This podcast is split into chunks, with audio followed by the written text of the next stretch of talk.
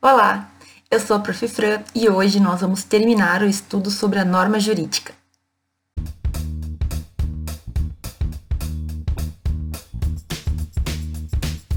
No vídeo de hoje nós vamos falar sobre os atributos da norma jurídica. Eu escolhi um doutrinador, que é o Ricardo Maurício Freire Soares, Existem vários doutrinadores, vários autores que tratam do tema, mas não é pacífico. Então já adianto que eu vou falar com base no livro dele e pode ser, dependendo de quem tu vai ler, né, do livro que tu for ler, que tenham existam outros atributos.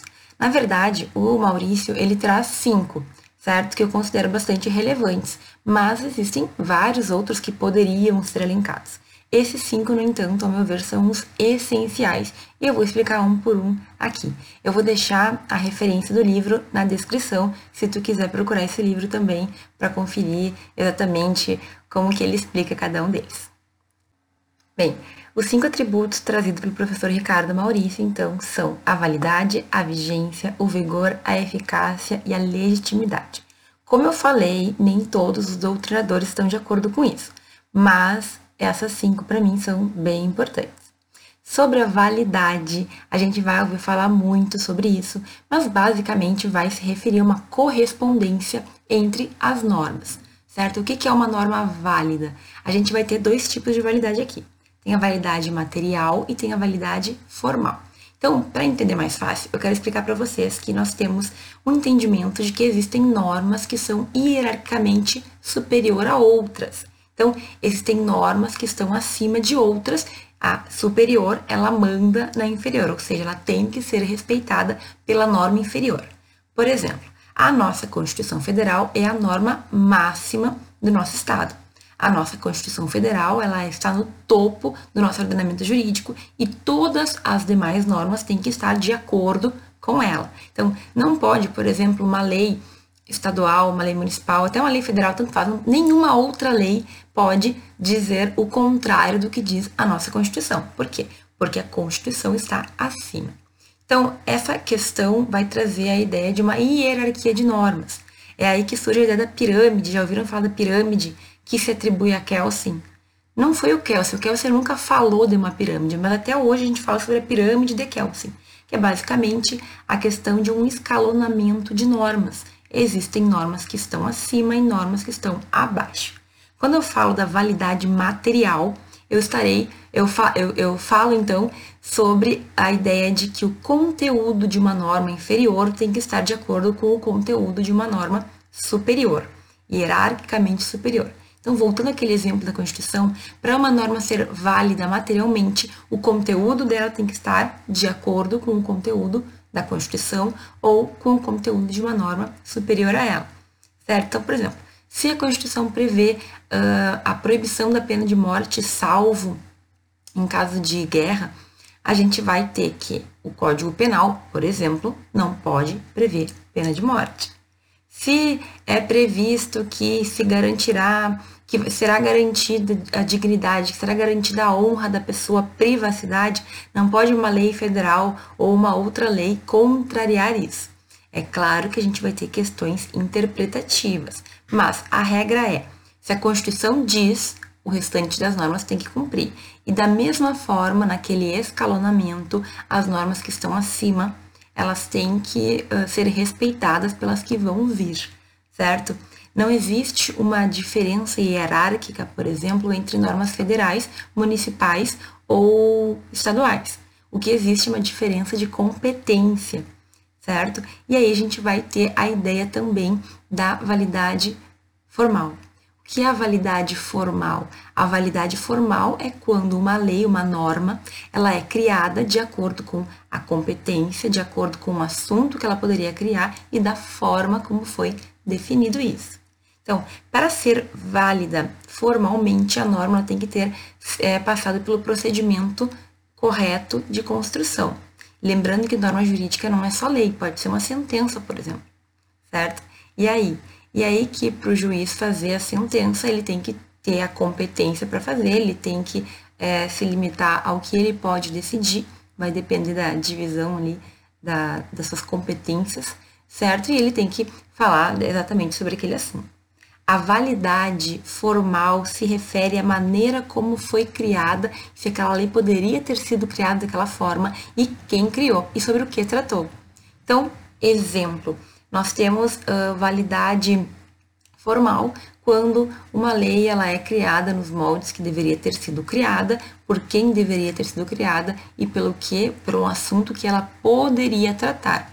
Se, por exemplo, o Estado trata de um assunto que cabe à União, cabe ao Estado brasileiro. Se o Estado membro, o Rio Grande do Sul, por exemplo, cria uma lei que ele não pode criar, ela não tem validade formal. Por quê? Porque quem deveria criar não era esse Estado, era sim a União, por exemplo. Então, a validade material vai dizer respeito aos conteúdos.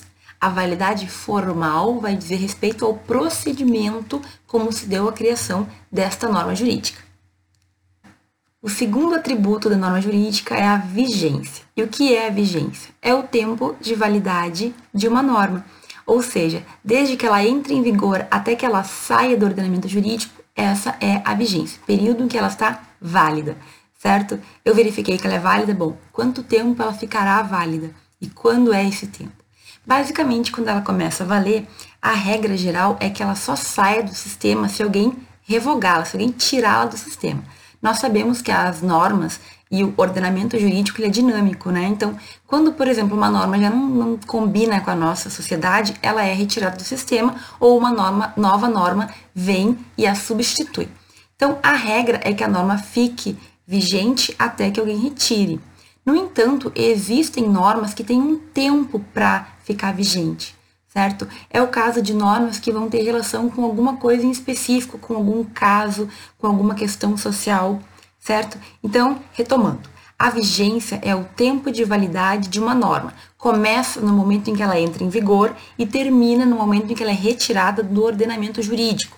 Essa vigência, ela pode ser determinada ou indeterminada. Regra, indeterminada. A gente não sabe quando a norma vai deixar de valer mas em regime de exceção existem normas que quando elas começam a valer, a gente já sabe quanto tempo vai durar. Por quê? Porque é uma questão específica, normalmente vinculada a situações também de caso concreto. O exemplo clássico que eu trago é a, a famosa lei da Copa. Lembra da lei da Copa? A lei da Copa nasceu para justamente uh, resolver, para suprir uma necessidade que se tinha lá no tempo que a gente estava se preparando para a Copa de 2014, vexame, né? Mas enfim, durante um determinado tempo, aquela lei nasceu já sabendo que ela ia durar aquilo. No momento em que a, o dia determinado chegou, ela deixou de, ela perdeu a sua vigência, acabou, ela deixou de valer, porque estava determinado desde o início quando ela deixaria de valer. Isso é raro, não é muito comum acontecer. A norma geral é que quando uh, a vigência começa, ela não tem previsão de fim, certo? Só vai sair quando alguém tirar, quando ela for revogada, e aí então é um pouquinho diferente. Se, no entanto, houver um prazo para terminar a validade, então a gente fala de uma vigência determinada, eu sei quando ela vai acabar. A gente não pode confundir a vigência com a incidência. A incidência não é considerada um tributo da norma a incidência vai dizer, na verdade, quando começa essa vigência. Então, assim, quando uma lei é criada, tem todo o trâmite, ela é, no final, publicada. Existem leis que, no momento em que são publicadas, começam a valer. Esta não é a regra. A regra é que a lei, quando ela é publicada, ela tenha um tempinho, certo? Que a gente chama de vacatio legis, vacatio legis é latim, em que eh, a sociedade tem para se acostumar até ela começar a valer. Regra geral, 45 dias. Então, assim, a incidência vai dizer respeito a se a vigência vai ser imediata ou não, se ela vai ser imediata. A regra é que uma lei nova somente comece a ter vigência após 45 dias, certo? Ela é publicada, dá um tempinho para a sociedade em tese, se acostumar e aí começa a valer. Mas não é obrigatório. Por quê? Existem normas, que são as normas de menor, digamos, uh, impacto social, que elas podem começar a valer no dia em que a lei for publicada.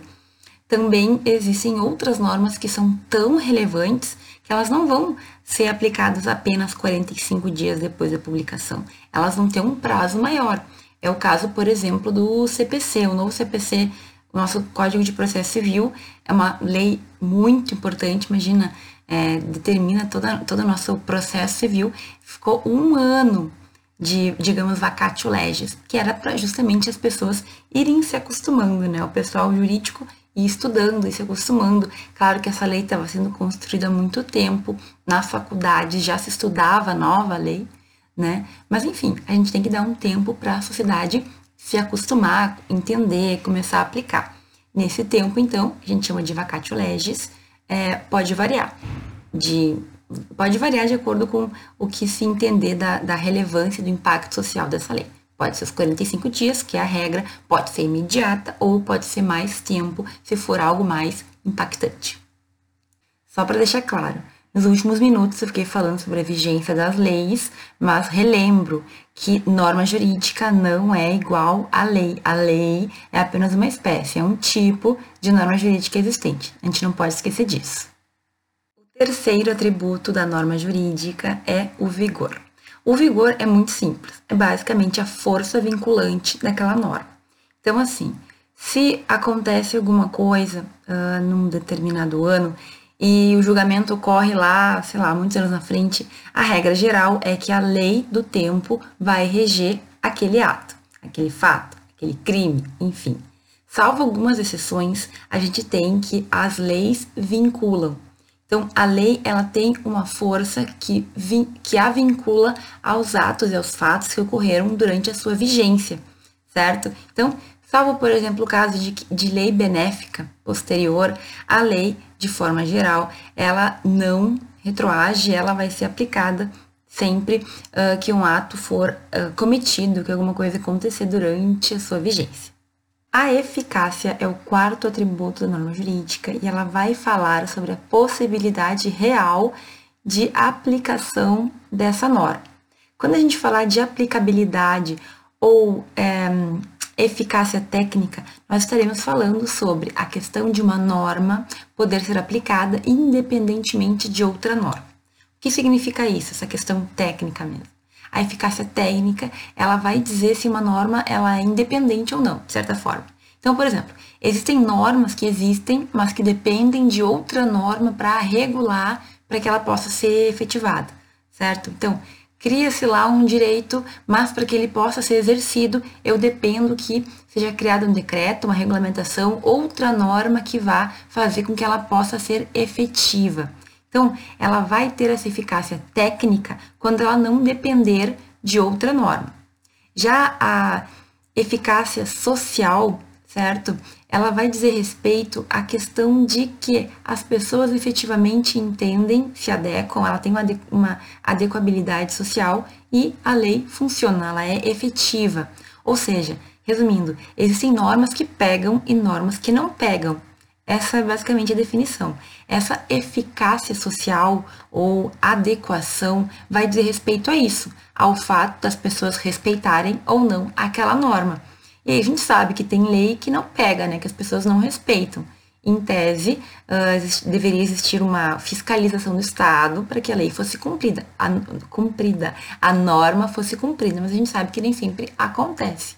Então, é, pode acontecer, infelizmente, de normas terem validade, vigência, vigor, mas não terem essa efetividade em termos sociais.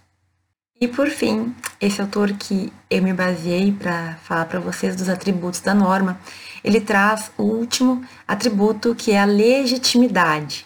Esse atributo ele é bem polêmico, tá? Porque não é todo mundo que concorda, mas eu acho ele bem relevante. E o que, que é o atributo da legitimidade de uma norma jurídica? é basicamente esta norma estar adequada com o valor de justo, o valor de justiça da sociedade. Então, uma norma, ela pode ter todos os outros atributos. Ela pode ter validade, vigência, vigor, eficácia e pode ser que ela não tenha legitimidade social. Ou seja, as pessoas, a população é, entende que ela não está de acordo com o que se espera ou com aqueles valores sociais propostos. Então, Falar da legitimidade é bem polêmico e bem assim impreciso, porque nós não sabemos exatamente qual seria a justiça dessa sociedade. Mas existem normas que as pessoas não veem com bons olhos. Por exemplo, um imposto novo que é criado. Ele pode ter todos os outros atributos, inclusive a eficácia, porque as pessoas pagam, né? São coagidas de certa forma, são obrigadas a pagar. Mas pode ser que ela não tenha legitimidade. E aí, essa norma, ela segue sendo jurídica, mas ela tá com um atributo faltando. E pode ser que isso gere algum tipo de dificuldade é, para que essa norma se mantenha é, no ordenamento jurídico. Mas vejam que a legitimidade ela é algo muito subjetivo de se determinar. A verdade é que existem leis que a população não aceita, mas cumpre.